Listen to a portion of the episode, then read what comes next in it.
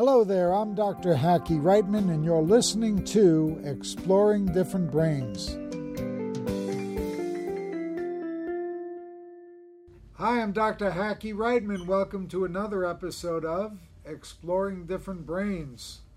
We have the pleasure today of speaking with Dr. Ian Hale, who is a rather interesting poet, researcher. He does it all. This guy does it all. He's an author, he writes. Dr. Ian Hale, welcome to Different Brains. How are you? Very well, hopefully. Thank you, Dr. Reitman. And uh, now I say thank you for inviting me and thank you to all the viewers for watching this as well. It's a great privilege. Well, thank you very much. Why don't you introduce yourself to our audience because they want to hear all about you? Um, I don't know where to start, but I'll start by saying um, this is what a person who is autistic and also severely Asperger's syndrome looks like and sounds like. Um, my background is that I was born in Bristol in the southwest of England and educated at Wellsway School. I then went to Portsmouth University and took uh, an arts degree having previously trained as a laboratory chemist with Cadbury Schweppes. So I got my British Pharmaceutical Association grade four as a laboratory analyst. Um, I then became a teacher and taught for many years, both in ordinary education and in special education, before becoming a college lecturer and finally a university lecturer, at which point I felt that I had gone as far in the education department as I could go, and I left to pursue my own research at a different university called Bath Spa University. Somewhere along the line, you can tell us where, you figured out that you're autistic. Is that correct? Well, uh, when I, I, was I was a problem at primary school. I think you would call it elementary school. I wasn't really doing anything at school, and Britain didn't know anything about this in the 1960s, 1970s. I mean, the, the term Asperger's syndrome was first used in Britain only in 1996. It wasn't until I was working at university when one of my students came with a file from the student's home country saying that the particular student was Asperger's syndrome, that I started to research Asperger's and realized that, my goodness, I tick 52 out of every 50 of these boxes. Um, and then I went to see a, a, a world a world renowned specialist at Cardiff University called uh, Professor William Fraser, and he diagnosed me fully, a diagnosis which has been confirmed by the University of Cambridge and also by um, analyzing my genome, because all autism is inherited, normally through the father's line. At that stage, I researched my family history back about 250 years and realized that ooh, some of these were, were pretty pretty weird people as well, reading their letters and their and their correspondence and what people had said about them. Their, look at their iris. And now, so and you, so you've uh, you've spoken all over the world, and you trace your lineage with autism back. I don't know what a couple of hundred years. How far? Well, certainly to the 1750s, yes, that I've been able to so far.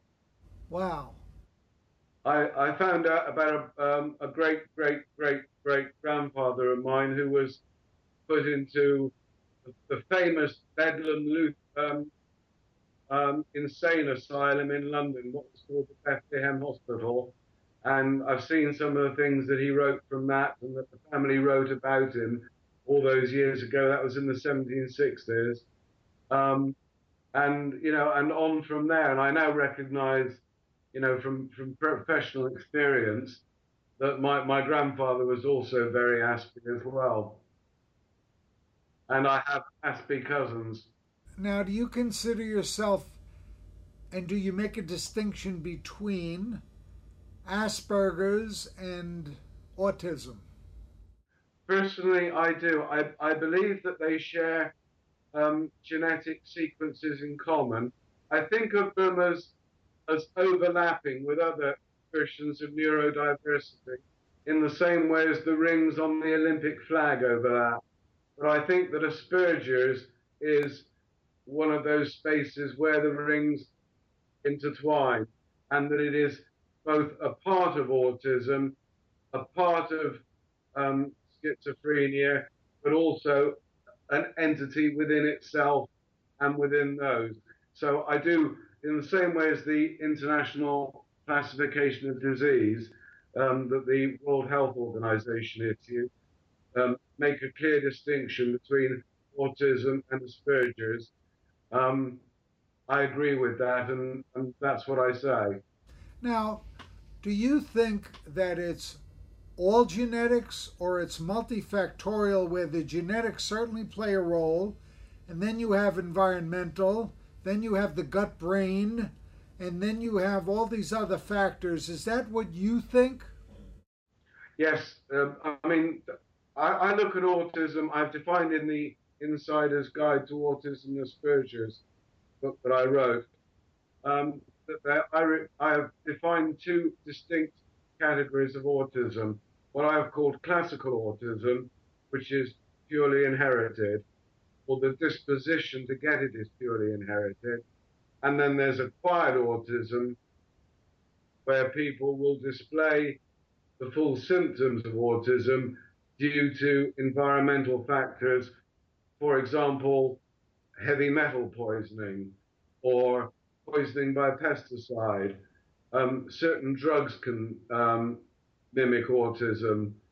Um, a traumatic brain injury, a, a, big bang on the head, causing brain damage, can cause a person to have autistic symptoms. And, and yes, uh, Dr. Reitman, the point that you make, the connection between autism and the gut, between Crohn's disease and celiac disease, um, we now know from the latest genetic explorations that these are very, very um, linked together. And, and it's why autistic people often display intolerances. Um, for example, I, I can't eat citric fruit. I, I never get to enjoy an orange or a grapefruit. And I have to have lactose free milk. Otherwise, I shall get a migraine. And there, there are a few others, but I won't bore you with them. Now, are you in Spain now or are you in England now? Uh, I'm currently in, in Spain. English English winters don't suit my back or neck, I'm afraid, or my sinuses. So you find in Spain you're much better off than in England? Yes. Um, my, I mean, the, I, I live near the sea in Spain, so the, the salt in the air helps with my sinuses. And, and, of course, it's a great deal warmer, which which makes a great deal of difference to me. Um, and I, and I, I, I, like Spain. It's a it's a beautiful country. Um, so basically, I spend the winters up to around June in Spain, and then and then England. But that varies, you know, year by year. But that's what I try to do. But the most of the writing I've done in Spain. How do you spend your days in Spain? What is the uh, an average day in the uh, life of Dr. Ian Hale? Oh, pretty boring to be quite honest with you. Um, I, I like to keep in touch with my friends and relatives in England and around the world. I have a large number of, of relatives in America, far more than I do in England. Um, if I'm writing, I'm writing. Um, I like to go out and see. I've made some. I've been very, very lucky and made some wonderful, truly wonderful friends here um, whose company I, I, greatly enjoy, and, and that's uh, that's a rare thing for somebody who's Aspie. Um, people here tend to be less busy. Spain has a completely different day. Um, it's a very late night culture, so there. Are, I know plenty of people who never go to bed before midday, and I know people who don't get up before eleven o'clock at night, particularly in the summer because it's so hot.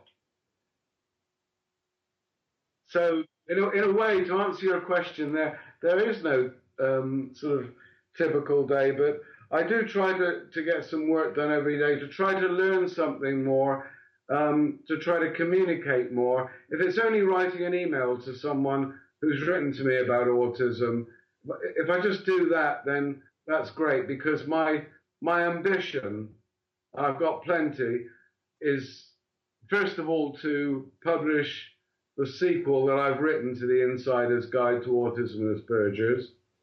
Um, I want to do a lot of interviews, and this is why I'm so grateful for this opportunity as well, of course. Um, I'd like to do lecture tours, and I've also got research into autism um, that I would very much like to do because I've got a couple of theories of my own um, regarding hematology, um, which would take you know quite a bit of work, and and to develop better therapies, better ways of allowing autistic people to communicate with the neurotypical world, and and vice versa. For, for example, I was reading the other day something very interesting that in the Russian Federation, um, autistic children can do their examinations face to face, for example, instead of having to write if they're dyslexic. Or they can also do it through um, puppetry or um, uh, through um, an avatar on a computer. And I think that is that's brilliant, and I would really like to be in the vanguard of developing that kind of technology to make it really good because it isn't great this far, and and to to bring that into the world and and to share that across because I think the big problem that although the the normal world and the autistic world do do interact to some extent, the big problem is communication.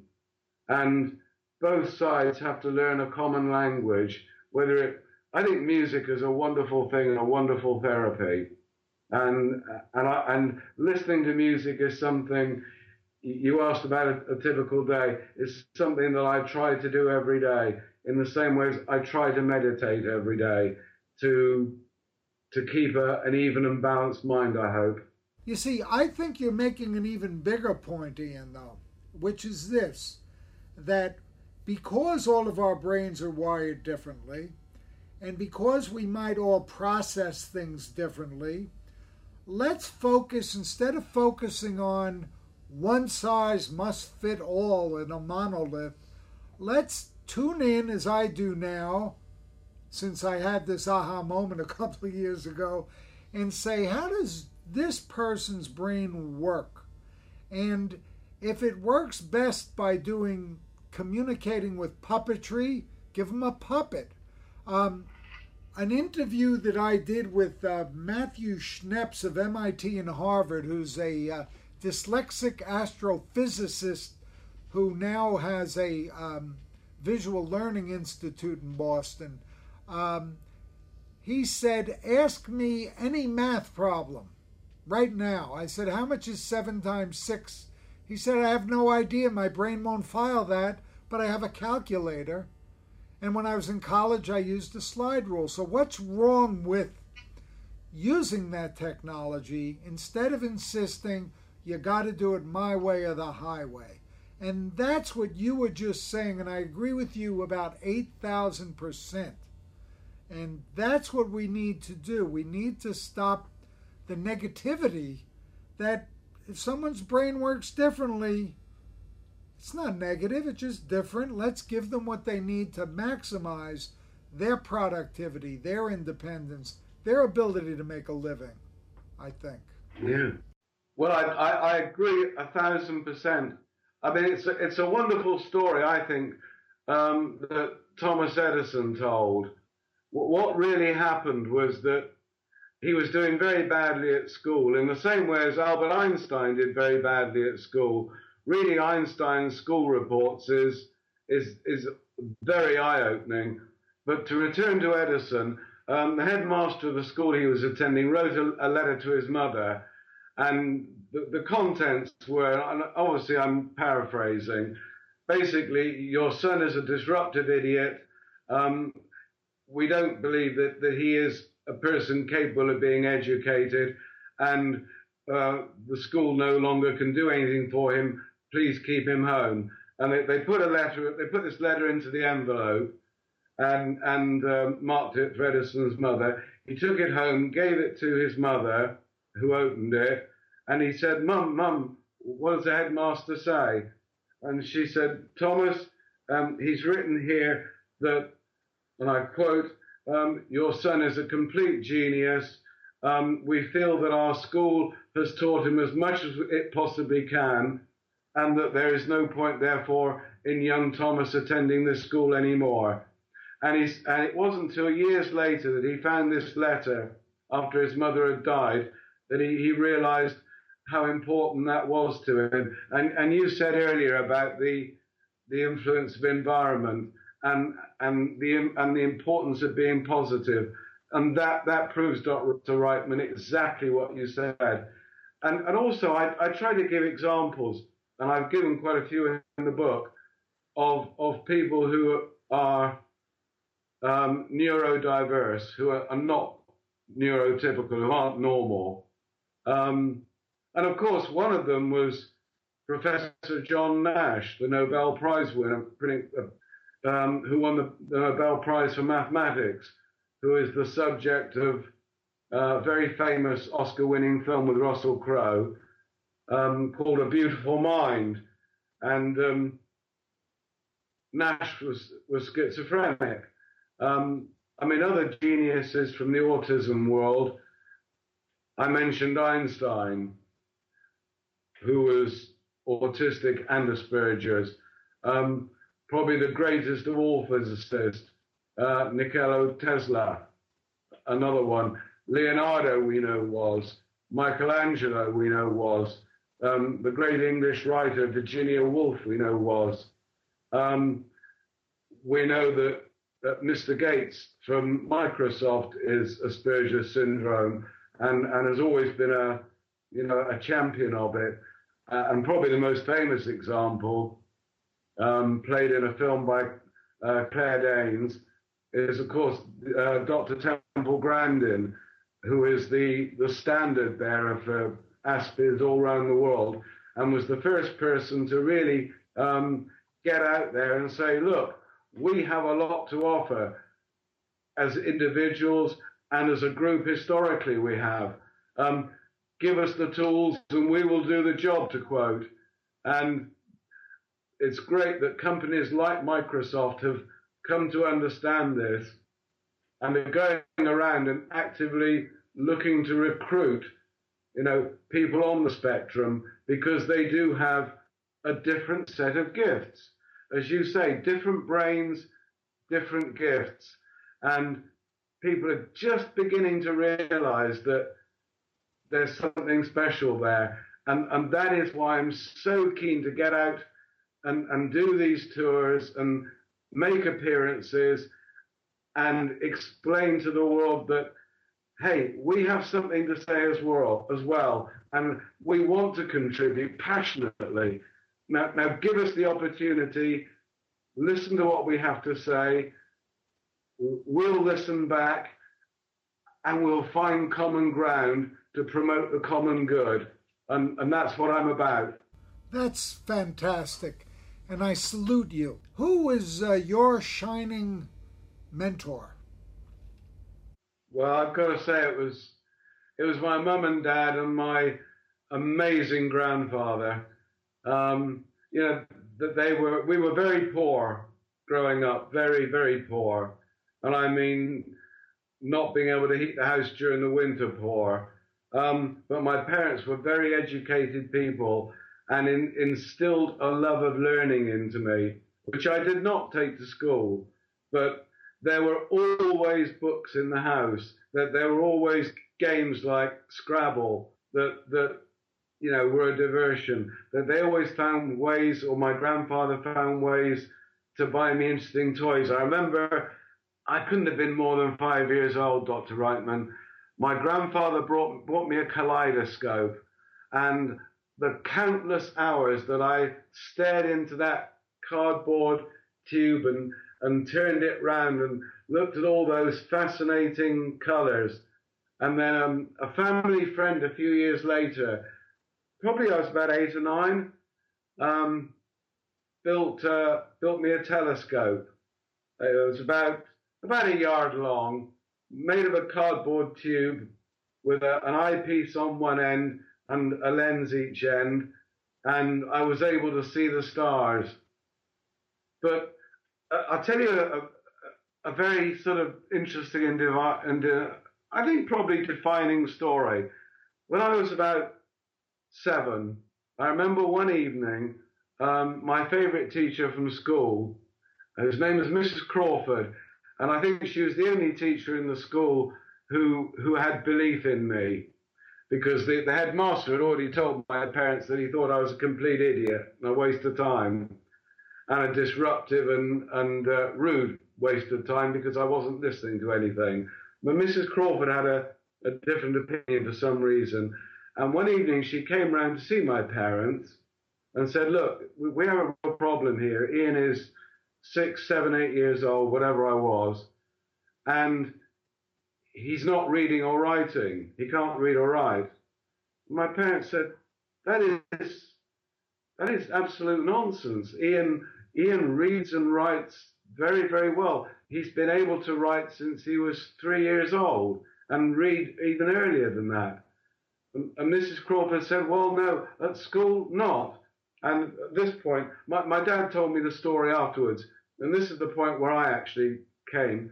Um, my, my, parents called to me because I was in my bedroom, and um, my father got a book off the bookshelf, and I remember it was a, a book of poems by um, Tennyson, if I remember Lord rightly. Alfred Tennyson, Crossing yes. the Bar. Yeah, and uh, my, my dad, my dad motioned me over, and I saw Mrs. Crawford there, and you know, what, what's teacher doing in my house at tea time? You know, I, I was really, I was really shocked. And uh, my dad said, Ian, um, uh, open the book at random, and I just opened it, and he said, would you be kind enough to to read what Tennyson has written? And I remember to this day, the poem was "The Charge of the Light Brigade." I I read I read the first page of it and uh, I remember the look on Mrs. Crawford's face. I, I can't describe it, but she went as white as a sheet. And I, I started the next page, and my dad said, "Okay, okay, Ian, that's enough."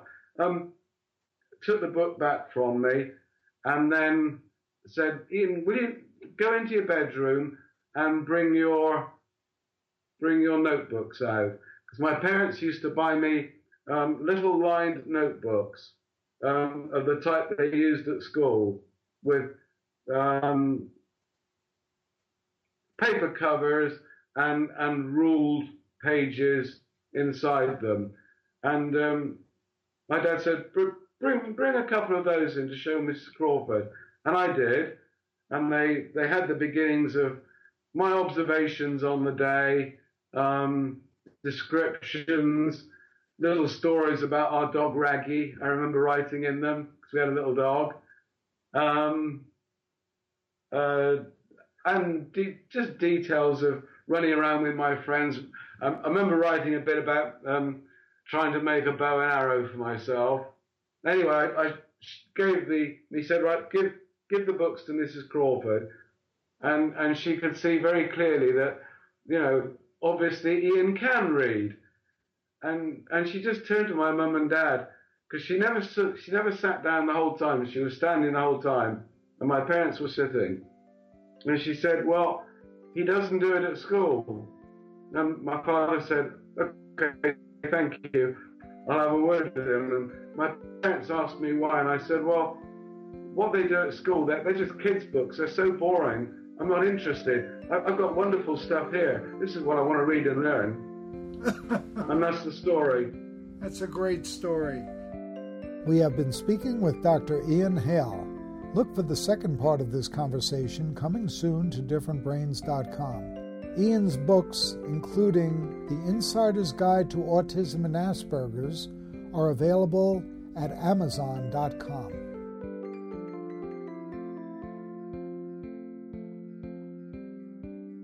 For more information, visit us at differentbrains.com.